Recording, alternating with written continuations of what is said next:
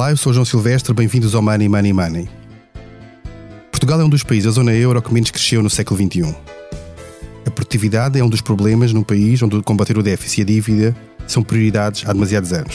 Faltam mais empresas grandes, ao contrário do que acontece, por exemplo, em países como Espanha, onde proporcionalmente há mais empresas de grande dimensão, que são estas empresas que são mais competitivas, mais produtivas e que pagam melhores salários. Mas falta também, em muitos casos, qualidade de gestão e estratégia. Há empresas que vivem protegidas no mercado interno, sem arriscar ou sem saber como arriscar. Mas há também bons exemplos de empresas que conseguiram dar a volta, expandir-se para, para fora do país e que são hoje exemplos de sucesso na gestão. É sobre estes temas que vamos falar hoje com o nosso convidado, que é Adriano Freire, professor da Católica, do Lisbon M B A e também que lidera a empresa Estratégia e Estratégos Instituto. Olá, bem-vindo ao Money Money Money. Bom dia, obrigado. Money Money Money tem o patrocínio do B P I, eleito Banco do Ano em Portugal em dois mil e vinte e dois nos prémios Bank of the Year pela revista The Banker do Grupo Financial Times. Este prémio é da exclusiva responsabilidade da entidade que o atribuiu. Banco B P I S A, registado junto do Banco de Portugal sob o número dez. Eu começava por perguntar, nós estamos a falar na semana em que lançou um novo livro ligado ao estudo da gestão, como professor de gestão, de gestão que é, que chama-se Gestão Moderna e que se foca muito em exemplos concretos e de casos de sucesso na, na gestão, nomeadamente na, na transição do, do, do tradicional para, para o digital. Eu comecei a perguntar talvez de forma mais aberta o que é que o que é que é hoje a gestão moderna e o que é que faz de um gestor, um gestor moderno que compreenda todos estes, estes desafios de viver num mundo que está em grande mudança, nomeadamente na mudança digital. Exatamente, esse é o, o desafio que todos temos pela frente. É de compreender como é que a gestão tem que evoluir, e já está a evoluir, em linha com a evolução do mundo, dos negócios e das empresas. A primeira grande mudança é uma mudança uh, que já, é de, já vem de trás e é de longo prazo, que tem a ver com o tema da sustentabilidade. Não é? A gestão já não se pode aliar das necessidades do planeta, da, das, das pressões para tratar melhor as pessoas, seja as próprias pessoas, seja Os, os funcionários dos próprios fornecedores. Portanto, hoje em dia a sustentabilidade já é encarada à escala de toda a cadeia de abastecimento. Uh, o segundo grande, a segunda grande mudança, como referiu bem, é a da, da transformação digital, ou seja, do, de uma mudança estrutural de como os negócios funcionam. E muitos gestores bem-sucedidos no, no, no modelo tradicional da gestão estão agora a ter alguma dificuldade em repensar a sua abordagem ao negócio. E isso é, é um problema porque os negócios à escala internacional não vão parar, pelo contrário, estão a acelerar uh, este processo de transformação digital e se os gestores, os líderes empresariais portugueses não souberem acompanhar esta evolução, as empresas portuguesas ficam para trás. E quando estamos a falar de negócios têxteis, calçado, etcétera, onde a componente digital está a crescer a uma escala exponencial, basta ver o, o exemplo absolutamente fantástico da Shein, uma empresa pequenita chinesa, que começou por só ser uma, uma revendedora de produtos de roupa chinesa, curiosamente até de vestidos de noiva, imagine só, começaram por só vender vestidos de noiva chineses, e que hoje em dia é a maior empresa mundial no negócio de, mais do que fast fashion, eles inventaram um conceito que é o real-time fashion, em que têm todos os dias a surgirem no, no site deles, puramente digital, uh, cerca de dois a três mil novos produtos por dia.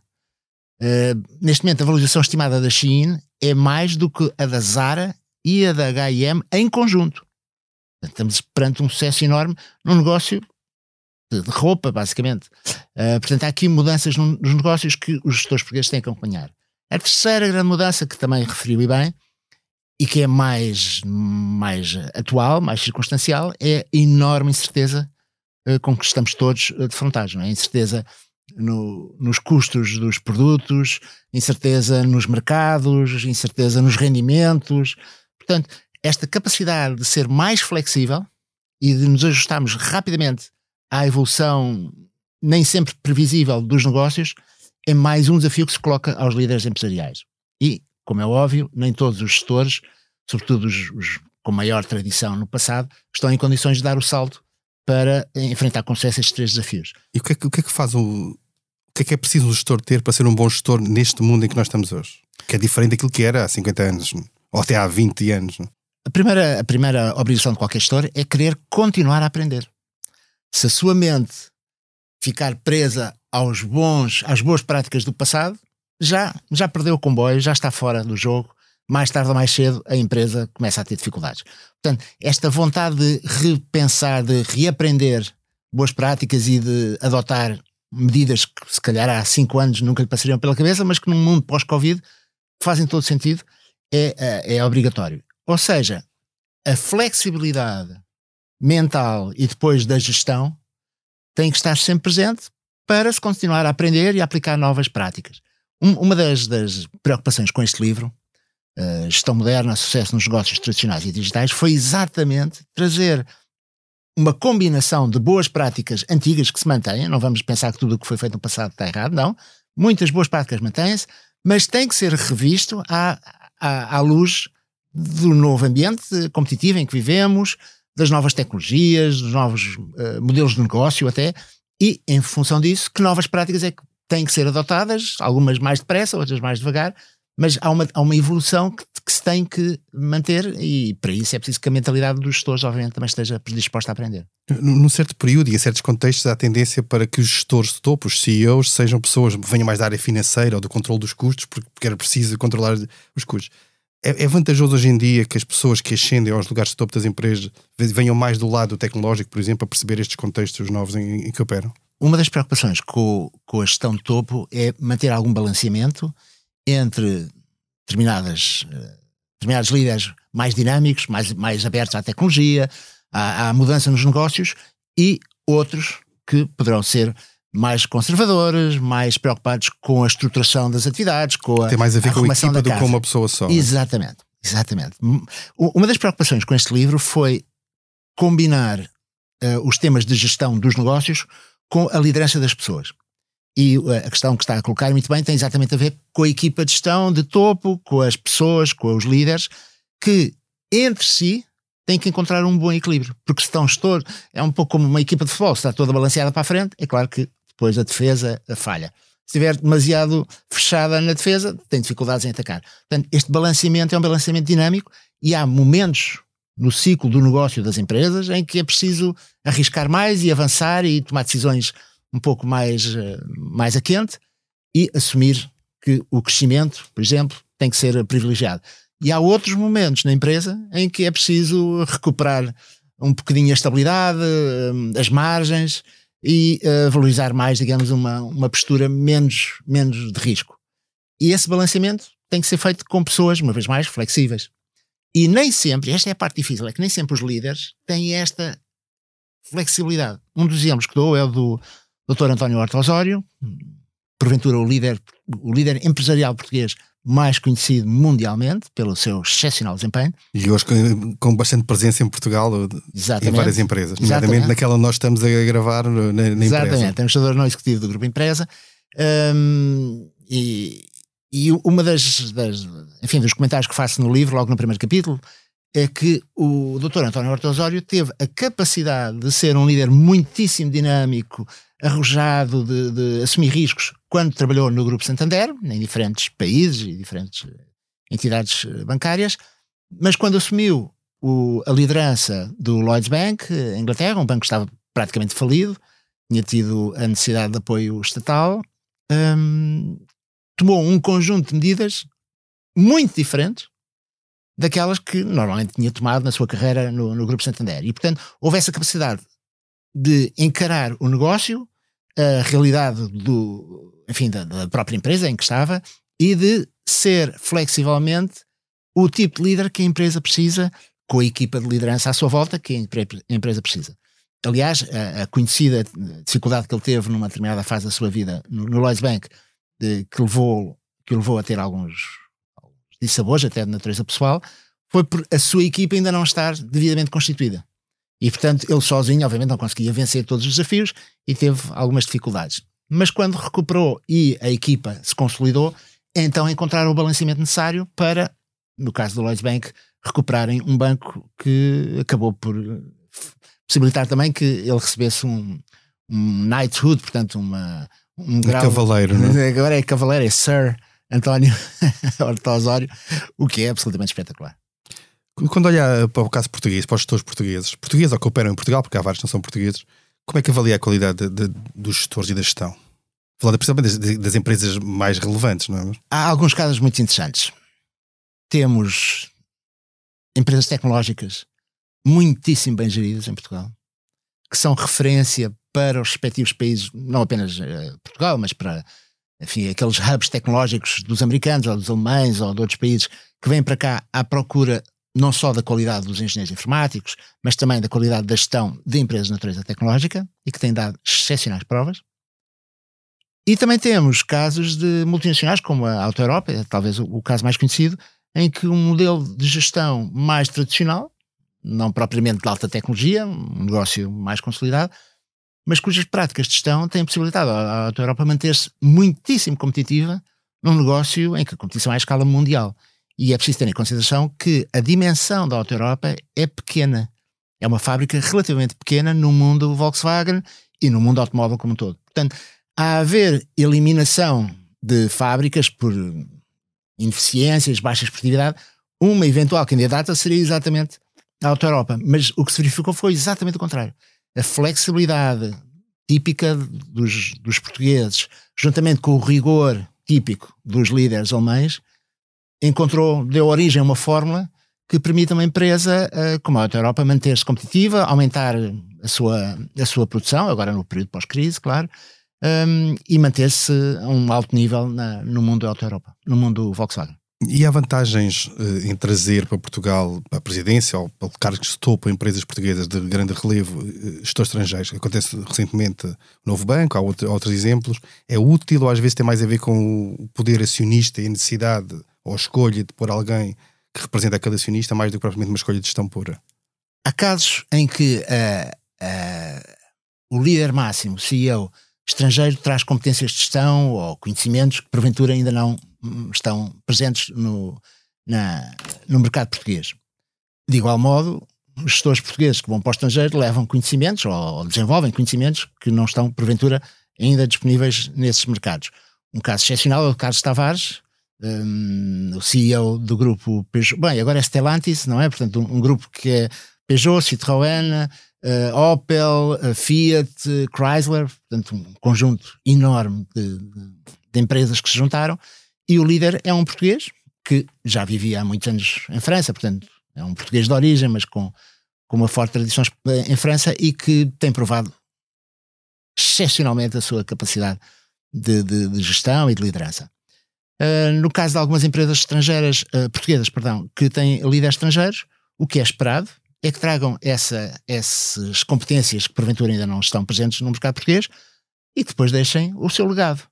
Uh, como é sabido, a Galp teve um, um líder uh, estrangeiro durante relativamente pouco tempo até, uh, mas que era uma pessoa que vinha de uma multinacional petrolífera, enfim, gigante, um dos gigantes, e que numa fase já de, de reforma ou pré-reforma da sua vida decidiu uh, aceitar o convite para vir liderar a Galp e certamente que partilhou um pouco da sua experiência à escala mundial e daí resultou, espero eu, e estou certo disso, uma, uma aprendizagem também conjunta e atualmente esse líder já não está e está um português. Em que áreas é que encontra maiores problemas na gestão em Portugal? Áreas ou segmentos de, de mercado ou setores em que há mais problemas? As empresas portuguesas têm uma maior dificuldade em negócios B dois C, Business to Consumer, onde o fator marca, uh, o fator uh, de marketing, de, de rapidez de atuação, uh, impõe um determinado estilo de, de liderança e de gestão que muitas empresas portuguesas não, não, ainda não conseguiram desenvolver. Um exemplo interessante é o da Zara, que é uma marca mundial e é galega, digamos, a origem é galega, portanto não é propriamente uma cultura muito diferente da portuguesa, mas onde o senhor Ortega conseguiu, pela sua própria, digamos, criatividade, desenvolver um modelo de negócio cujo sucesso está mais que comprovado.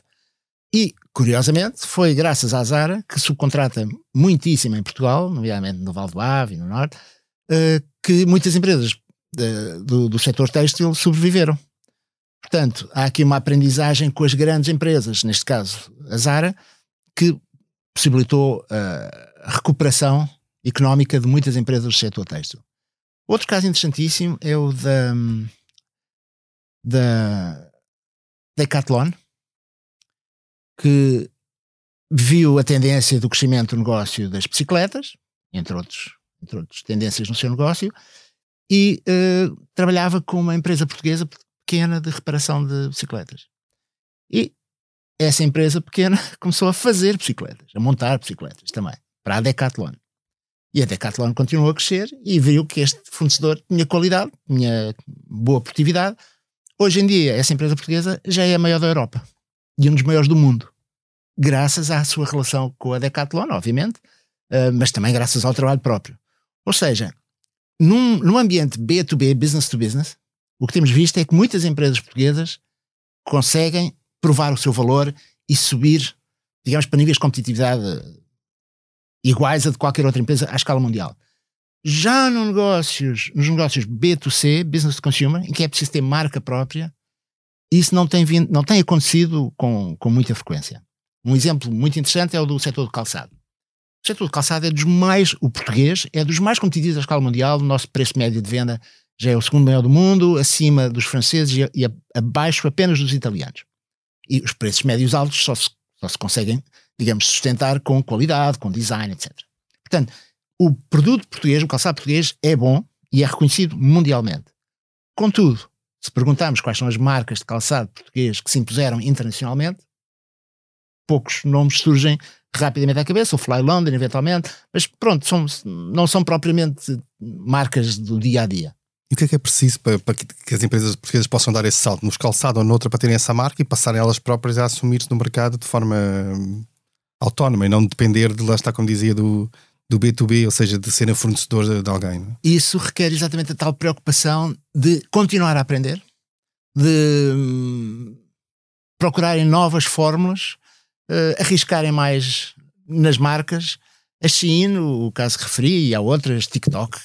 TikTok é, um, é uma bomba, é um gigante, não? É uma bomba autêntica que está, está a causar sérios problemas uh, uh, em termos de aceitação por parte dos americanos, porque acham que TikTok tem que ser posto de lado, mas que não vem problema nenhum com o YouTube ou o Instagram, não é? Que também tem o modelo das, das pequenos vídeos. Uh, mas o TikTok surgiu do nada para se tornar um gigante mundial. A uh, Shein, igual. A Zoom, a Zoom não existia. A Zoom foi criada por uma, um conjunto de, de gestores que trabalhavam na Webex, da Cisco, e que saíram da Webex porque achavam que a solução de, de conference, video conferencing da Webex era demasiado rígida e eles achavam que podia ser melhorada. Então saíram e criaram uma pequenina empresa que não valia nada, não existia praticamente, arriscaram as suas carreiras e depois aconteceu o Covid. Tiveram sorte aí, estavam na altura certa, no sítio certo. Foi, arriscaram, arriscaram na altura certa e felizmente o mercado evoluiu no sentido deles. Mas quem é que não arriscou? A, a, a Skype, que era a líder, a Webex, que era a número dois, não arriscaram. Portanto, se os portugueses querem passar de subcontratados ou de fornecedores para, de, de, de produtos e serviços a empresas que depois têm as suas marcas fortes, não é? Então temos que ir mais longe, temos que dar o passo a seguir. E esse passo a seguir requer mais competências do que aquelas que temos demonstrado até agora. Não há, é um desafio, é uma oportunidade. O mercado está receptivo a, a disrupções. Se há coisa que, que hoje em dia é claro, é que há maior facilidade de comunicação à escala mundial, com as redes sociais, há maior abertura à mudança. Então é uma oportunidade para os portugueses também. E, e é útil na sua perspectiva... Parece para as empresas que não só crescerem, mas também criarem marcas e terem, terem nome a nível global que possa alimentar, obviamente, as exportações, etcétera.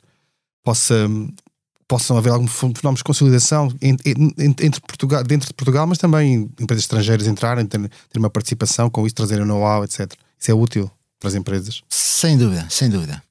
Um, um caso absolutamente excepcional uh, é o da Farfetch, uma empresa, ainda que esteja sediada na Inglaterra, em Londres, Um, tem uma base de capital portuguesa, os Geneves, e hoje em dia a Farfetch é uma marca mundial. É verdade que é um nicho, portanto é um nicho de, de, de roupa e de calçado, de luxo, portanto não é propriamente uma marca de massas, mas nesse nicho, por exemplo, tem um, um domínio incontestado do maior mercado mundial de luxo, que é a China, ao ponto de terem feito uma parceria com a J D ponto com, que é a segunda maior Uh, digamos, dot com uh, chinesa nestas áreas, para combaterem a Alibaba. Passado um ano, a Alibaba decide entrar no capital da Farfetch. Estamos a falar da Alibaba, que é um gigante a uma escala inimaginável, que, que apesar de ter o Luxury Pavilion na, no seu portfólio de, de sites de e-commerce, decidiu que não, a Farfetch faz um trabalho melhor do que nós, percebe mais de moda, de luxo do que nós, portanto nós vamos, em vez de combatê-los, vamos entrar no capital deles, vamos ser parceiros. Obviamente isso envolveu a saída da, da anterior parceira chinesa, J D ponto com, e hoje em dia a, a Farfetch é a líder incontestada à escala mundial no, no negócio online, claro, de luxo, de moda sobretudo, e é uma marca que gradualmente tem vindo a, a ganhar alguma expressão, ainda que seja num nicho. Portanto, esta abertura ao estrangeiro, ao capital estrangeiro, ou não ao estrangeiro, porque a, a Farfetch está, tem, tem escritórios em dezenas de países, okay? e, e tem sites em dezenas de línguas. Portanto, o português tem que sair de Portugal. A mentalidade portuguesa é demasiado fechada, demasiado pequena. Um português, um empresário, um gestor, um, um, um jovem tem que sair de Portugal para ver o mundo, para abrir a cabeça. E depois de abrir a cabeça, se quiser voltar para Portugal, ainda bem, porque vai ajudar a mudar. Mas falta qualidade de decisão estratégica na gestão portuguesa, ou seja, discute, discute-se muito, gera-se muito aquilo que é o curto prazo, os custos, o financiamento, como, como gerir todas estas, estas pressões imediatas, mas falta qualidade na gestão para dar o salto do ponto de vista estratégico em decisões que podem fazer a diferença entre sobreviver ou não sobreviver. O que tenho verificado é que, das empresas com que trabalhamos no Estratégos Instituto, é que em termos estratégicos há sempre espaço para melhoria, como é óbvio, mas os líderes topo têm uma boa percepção dos caminhos, até porque muitos desses caminhos já estão traçados internacionalmente, não, não, não há aqui necessariamente uma procura de estratégias totalmente disruptivas, hum, portanto o caminho é mais ou menos claro. Onde muitos líderes portugueses falham, e empresas portuguesas falham, é na execução dessa estratégia. As ideias estão lá, digamos, a orientação está mais ou menos clara, mas depois, quando é preciso pôr em prática... Que é muito português, não é só na gestão das empresas, mas é em muitas coisas, não é? Exatamente, exatamente. Portanto, passar das palavras à ação de uma forma uh, sustentada, não é? Não é aquela ordem e depois faça-se e esperar que aconteça. Não, é, é, é sistematizar os processos, é reforçar as competências, é, é pôr toda a máquina da empresa, se me permite, e todas as pessoas da empresa alinhadas e a trabalhar, digamos, no mesmo sentido. Isso não tem sido tão fácil, mas isso, uma vez mais, isso é uma oportunidade. É uma oportunidade de aprendizagem, de melhoria, e daí também ter escrito este livro, combinando a gestão com as práticas de liderança que permitem à gestão alcançar os resultados. O nosso tempo está a terminar, mas eu deixava só uma última questão, que, é, que tem a ver com, com aquilo que nos, tem mudado as nossas vidas de todos, as nossas vidas pessoais, o, nosso, o mundo das empresas e dos negócios, que é a digitalização, ou seja, a transição digital. Isto é o grande desafio para, para as empresas hoje em dia. Ou seja, quem, quem, quem falhar ou der um passo em falso neste contexto está fora do mercado para sempre, pode perder o comboio para sempre. A vantagem da transformação digital é que não existe o para sempre. A transformação digital é tão rápida que eu posso perder... Uma, uma vaga, digamos assim, porque a seguir vem outra vaga, como, como é conhecido, por exemplo, no, no artigo saído hoje no Expresso do Chat G T P, em que já estamos pós-G P T, que é uh, a Google e a Microsoft in, incluíram nos search engines uh, também uh, as ferramentas de, de inteligência artificial. Ou seja, está, estão, estão a, estamos a assistir a sucessivas vagas de evolução tecnológica que dão origem a uma transformação digital que é difícil de antecipar a longo prazo. Portanto, se uma empresa não acompanhou bem uma determinada vaga, pode e deve, e essa é que é a questão relevante, pode e deve recuperar o atraso, apanhando a próxima vaga e, e percebendo que ainda está a tempo de entrar no negócio, ou de, de reentrar, digamos, no negócio de uma forma mais, mais moderna. E assim terminamos mais um episódio do Money, Money, Money. A edição esteve a cargo de Salomé Rita. Não se esqueça, enviem-nos questões e sugestões de temas para o e-mail economia arroba expresso ponto empresa ponto pt. Até lá, tome muito bem conta da sua carteira. Money Money Money tem o patrocínio do B P I, eleito Banco do Ano em Portugal em dois mil e vinte e dois nos prémios Bank of the Year pela revista The Banker do grupo Financial Times. Este prémio é da exclusiva responsabilidade da entidade que o atribuiu. Banco B P I S A, registado junto do Banco de Portugal sob o número dez.